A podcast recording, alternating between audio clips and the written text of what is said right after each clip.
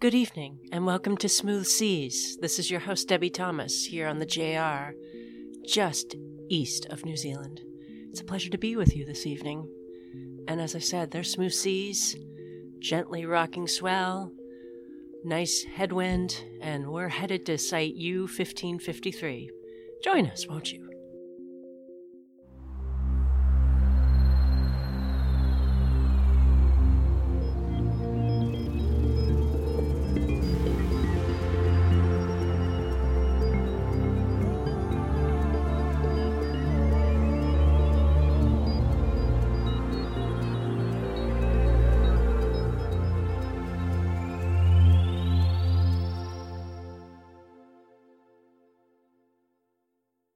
Welcome to episode 5 of This is Science Expedition 378. I'm Claire. Science is this beautiful objective process. It's a clean and logical way of looking at the world, asking questions, and answering them without any of the subjective, messy human perception.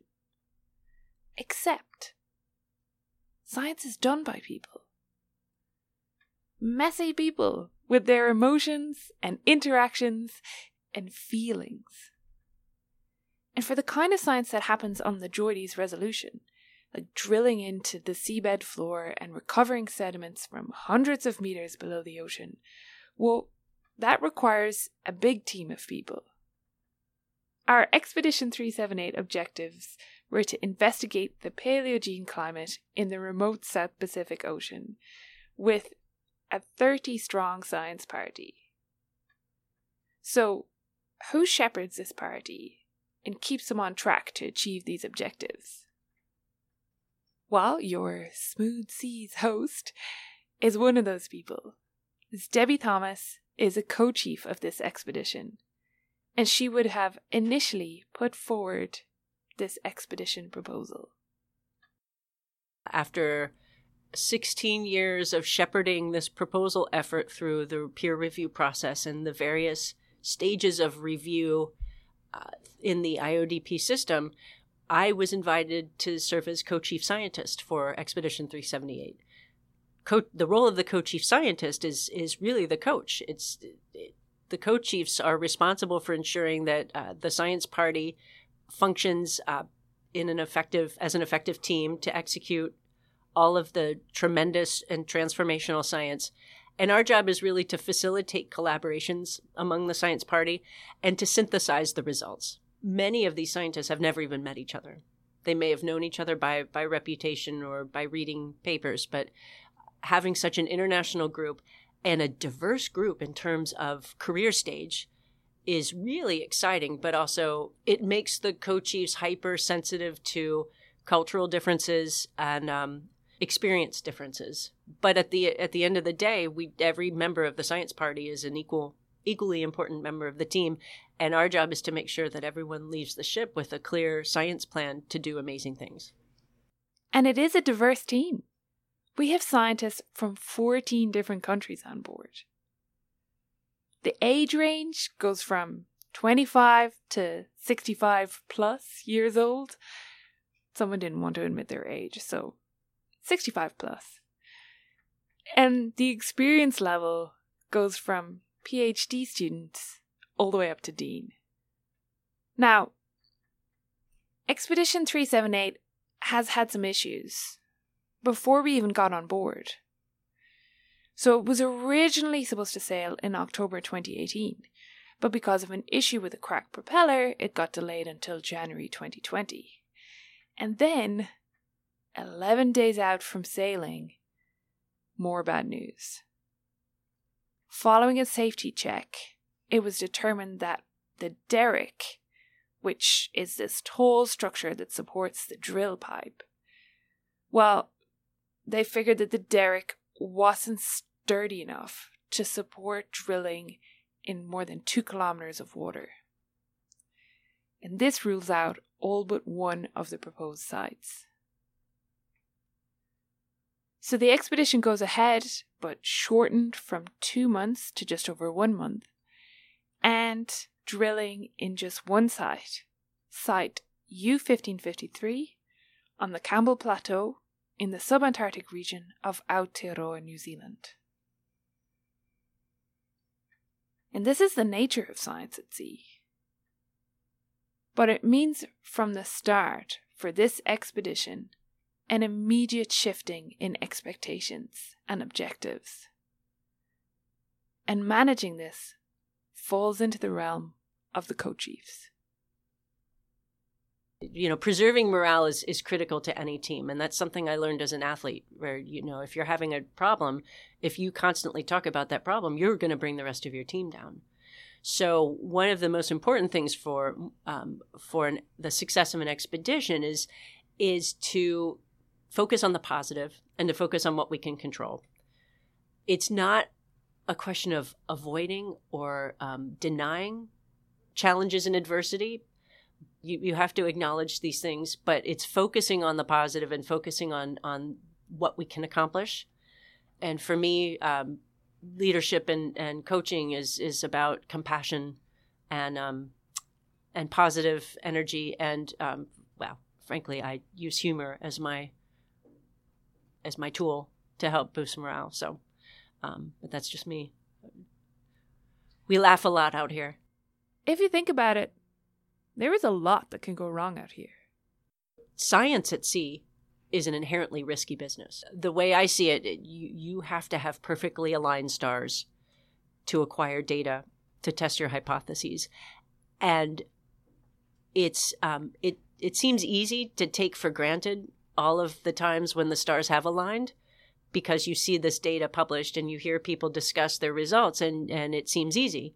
But what you didn't get to see was all of the preparation and all of the best laid plans and all of the luck that went into it. I mean, and and so when I talk about aligning of the stars, this is weather, um, which absolutely, um, absolutely can can make or break an expedition, but um, the mechanical functioning of of the vessel itself, the mechanical functioning of the scientific equipment, the uh, proper and safe functioning of all the laboratory instrumentation it's it it truly is an alignment of stars and and every core that's recovered is a triumph and so and but the gulf coast repository and the bremen core repository and the kochi core repository are filled with hundreds of kilometers of cores so that's a whole lot of triumphs um you know the adversity you know we we we becomes a distant memory because ultimately we focus on the analyses and the data and the amazing science we do from the triumphs. Uh, but if you happen to be on an expedition hit with adversity, it's it's it's hard to deal with at the moment and see see the forest for the trees. And so, as as a leader, I you know I I try to help each individual see the forest for, through the trees. One of the people on board who knows all about preparation, best laid plans, and what can go wrong is Kevin Grigar, the operations superintendent for this expedition. Kevin is from a small town of about a thousand people called Wallis in Texas. And he had never been on a ship this size before applying for an engineering role with IODP. But he always dreamed of travel growing up in a small town, you kind of dream of going different places in the world and seeing different things. And I've been places with this program that I never thought I'd see before, you know, or never thought I'd ever get to see. I remember when I was younger that there were two places that I always wanted to see. Uh, two places that were the only two places really on my bucket list to go were uh, always wanted to go to Hawaii and I always wanted to go to Australia. And two months after I got hired, I went to Hawaii to meet the ship. So that was one checked off the list. Took me 14 years to get to Australia, but I got there a couple of times. Uh, and along the way, got to see some really interesting places too. That's one of the perks of the job and one of the things that I really do like about it. Um, the other thing is just uh, every science party is different, and the people in each science party are uh, some cruises you get some from certain uh, get a certain group that's from a certain area or most of them are from certain areas of the world and sometimes they're from just all over. So it's it's an interesting mix. Kevin has a really important role. His job starts quite a bit before the expedition with a whole lot of planning and then once on board he links the science party and the ship and drill crew. And then he'll work to adjust the expedition plan as needed as things crop up, which inevitably they will. One of the things that Kevin finds interesting and that can really affect an expedition is the dynamics and interactions between people. So at the beginning of the expedition, nobody knows anybody. Uh, they haven't. Most of them haven't met before. Most of the science party, they, some of them have, but most of them haven't. And just the dynamic of friendships that happen, you know, uh, different types of relationships, everybody getting to know each other, building a good work relationship with their uh, with their group. Also watching the, the the guys on the ship as well because uh, they've been off for two months. So when we get to site, they haven't been doing drilling or coring for a couple of months, and they're a little bit rusty as well. So you see them, oh yeah, I have to do this now, you know, and then uh, um, a few days in, they're up to full speed, and then at the end, we didn't see it at this one on this one so much because it's a little shorter, but usually at the end they're kind of dragging a little bit. Uh, and then that last trip out, they're like, okay, we get to go home after this. so it's uh, yeah, that type of dynamic is kind of neat to watch, and again, just how just how people interact with each other, different cultures interact with each other. I mean, this particular uh, expedition will be out for four ish weeks together, right? Usually it's about eight. So week six, you see a change in most people. and we're about at that point now in this expedition. So you kind of get a, you know, uh, basically about three quarters of the way through the expedition, people are tired and they can't see the end yet. And then about a week later, the end is there. And everybody's back to normal. So it's and I uh, you, you you probably will see that a little bit on this one, but it's very pronounced and it's a full week on most expeditions. And when he says all manner of relationships, Kevin means it. There have been a number of people who have found love on the JR, whether techs who have sailed together many times, or even science team members who just met on the one expedition and that cauldron of non-stop 12-hour days together was enough to light a fire that burned on afterwards. Anyway, this week 6 phenomena was something that came up over and over from people I talk to that work on the ship all the time. Here is Dan Marone, one of the techs on the ship that I talked to for episode 3. Week 6 is this kind of almost no man's land where you're very burnt out, you're very tired of being away from home, working every day, and you're not even close to the end yet. You still have three more weeks to go. One of the hardest things is ending an expedition. It's a tough spot. it, it's still it's something that's as a tech as you sail many times you get used to it. You know how to handle different mental states throughout the expedition but sometimes scientists just you know they don't see it coming. It hits them pretty hard pretty different ways. Because dan and the other techs have been through this before they can preempt it. They've worked through it and they know they'll get out the other side. But for newbies on the science party it seems like at week six something changes. People become less tolerant of each other and stop letting the little things slide. Kevin has some theories on this. You know, you look at a, a regular workplace. Uh, you're you work with people eight-ish hours a day. Uh, you're around them for that period of time. You go home at night, right? Uh, you go home for the weekend, and you can put up with you know, little things that bother you a little better. Uh, out here, 12 hours a day, seven days a week, you never go home and you're never that far from people that sometimes can get on your nerves. And, and like I said, sometimes it, it, I think it, off the ship, it's easier to put up with certain, with little things. Uh, on the ship after a certain period of time, things things can get to you. Yeah, I just so, find it really interesting because, yeah. like, science is a thing that we do, and it's supposed to be this totally, you know, objective way of mm-hmm. looking at things. But then people have created science, and then you're mm-hmm. getting people to do science, mm-hmm. and then people are just this like complex mess of emotions Right. and you know how they interact and cooperate with other people especially in a in a setting like Right. this Yeah. is going to totally impact Mhm. on what the quality of the science actually is Mhm. and what the outputs are Yeah. um yeah, and i just Yeah. find that dynamic really interesting Yeah, and, and you know, you think about it too. We're on a the ship is what 470 feet. I can't think of what that is in meters off the top of my head. But 145 145 meters. Okay, 145 meters long. So, the majority of the time, the science party is in under half of that. Right? Really? true, re- yeah, yeah, Really, yeah. When, when you think of it, it's less than a quarter because most of the science party doesn't go up to the bridge area. So you're behind, you're aft of that, uh, and you're forward of the rig floor. So the science party is going to be in that small of an area for two months. Now you have a few floors you can go up and down, but there's very few places you can actually go to be alone, which is, I think, what most people end up missing over the period of time is you, you have very little privacy, and everybody needs that after a while, you know. This is not a regular workplace. And there are both positives and negatives to that. For those like Dan and Kevin who do this all the time, they do see a lot of positives. They both love the opportunity to travel, the chance to meet new people, the fact that they're contributing to science, and the ship views. Um, so actually being at sea then, what's Yeah. the best thing about being at sea? Oh, the sunsets. They're pretty good. the sunsets and sunrises. There, there are some spectacular ones. Uh, really, really beautiful, and uh, I don't think I've ever gotten tired of watching them. So, But you know, time is different out here. When you're on the boat, you seem to slip out of regular time.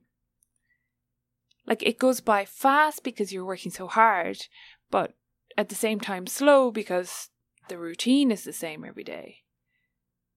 It's a kind of strange, busy limbo. But you really don't feel like you're in real life and you miss a lot of things back home. Um, and what's the most difficult thing? uh, being away from home for two months at a time, uh, you know, it was. I would say harder when my daughter was young. She's grown and married now, so it's a little easier being away. You know, she has her own life, so. Uh, but uh, it's hard to be away from home for two months. Uh, it's it's kind of a weird feeling too, in that uh, when you get back home, it seems to to the person that's gone, it's like nothing's changed. You know, you you, you go, you come back, and you, you those two months almost didn't exist. Uh, but to the person who has to stay home, they've had to deal with the house and the problems at home without you for two months, and it's you know, it's and it's a weird adjustment getting back. The worst thing by far is missing everything at home. I find that life goes by much faster now that I'm on the boat. You're gone for two months and nothing happens in your life, but everything doesn't pause back home. Yeah, there's a lot of missed time. And I think the most important thing for me that I miss is just family time. Missing important events, birthdays, graduations, stuff like that. For science team members like Ann Dunlea, who, you know, might be doing this once or just a small number of infrequent times, it's an adventure. It's an opportunity. And quite different to doing science back home. Our our labs at home don't move as much as the labs here. when you put down a, a vial, it stays there at home. Nuts. You have to be a little more careful out here. Back at home, you have to wake up and make your own breakfast. Drive to work. Bring your own lunch. Go home, do laundry. and, you know, hang out with your family and friends. Oh, and then you have weekends and everything at home. Uh, here, you have people doing your laundry, cooking for you, cleaning for you, and your sole purpose on the ship is to do science. Uh, we also have the top experts from around the world on uh, the topic or the scientific objectives, uh, eating three meals a day together and hanging out with each other after shift. Uh, so the scientific uh, conversations can be can be pretty remarkable, and you really get to know your colleagues on a different level from a professional setting at home. The relationships you develop at sea are unlike the ones on land. Uh, just you see the people a lot more. We have no cell service, which this day means that uh, you know on land you always have cell phones interrupting, but this is uh, just great conversations with people who are really passionate about what you're passionate about and the personal bonds and the scientific bonds are, are pretty remarkable. so it's a unique setting. And if it's a good vibe, if it's a positive vibe, one that nurtures collaboration between the scientists. I've been working really closely in t- discussing ideas with the other chemists on the ship. Uh, the two others are on the opposite shift of me, so uh, being the only chemist on my shift, it's been a great opportunity to go talk with the sedimentologists and the biostratigraphers and the physical properties scientists. And so this expedition has been remarkable for uh, really collaborating with all different types of researchers and, and bringing all these different disciplines together uh, to achieve kind of greater than the sum of our parts or something like that. it's beautiful. It's podcast gold. And this expedition has also been remarkable because two Japanese scientists and I have been talking about our uh, post cruise research, and we have like strongly overlapping interests and are building up collaborations. And that's the type of opportunity you only get on a ship like this to spend a month talking with people from Japan and building up really strong relationships to kind of uh, bring global unity to the world of science that was way too cheesy. if you could just chuck a boat pun in there, then I'm, um, you know that's it. We're I'm all just... in the same ship in this world. Yeah. Mic drop. all right, so maybe global unity is a bit beyond our expedition objectives, but ship unity, that's achievable the most important thing to coexisting on a on a working ship and the mo and the most important thing uh, ultimately in the success of any expedition is is respect and compassion. So it, it, you know this this expedition is really about the human experience and the process of doing science. The actual science comes months to years later but the process of doing science and the process of getting people together to experience that science um, is really the story of the JOIDES resolution. Um, it's the the crew. I mean, everyone. You know, you you look around, and every single person you walk past has a critical role on this ship, and none of the cores could be recovered without, um, you know, without everyone's help and everyone pulling in the same direction. And thank God we're not rowing because it's a big boat. But you know, the metaphor works. People often mistake science for a body of knowledge, a textbook of facts but that's not what it is. Science is a process of being passionate and interested in the world around, in thinking big ideas and asking questions, in being precise and objective in answering those questions, and of adding more knowledge to what we already know in order to help humans and to help our planet. It is a process done by people. And though individual scientists such as Albert Einstein and Marie Curie are often lauded for their remarkable achievements in brains, more and more, science is now a collaborative, interdisciplinary process that relies heavily on teamwork and on people getting along. That is science. Thank you for listening to this final episode of This is Science Expedition 378. I've been Claire Concannon, the Science Outreach Projects Coordinator at the Otago Museum in Dunedin, New Zealand. This podcast is brought to you by the International Ocean Discovery Programme and especially the Australia New Zealand consortium of the programme, who are supporting me to be here. Thanks also to GNS Science New Zealand and Otago Museum for their support. The intro music was created by the spectacular Molly Devine, and you should check out her new music on Spotify. And the audio beds were created by the uber talented Perry Hyde. Thank you yet again, Perry.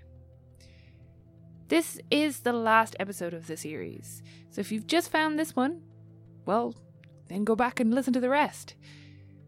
Thank you to everyone who contributed to this series Lindy Newman, Debbie Thomas, Laura Haynes, Dan Marone, Ann Dunlea, Chris Hollis, Kevin Grigar, and Rosie Sheward.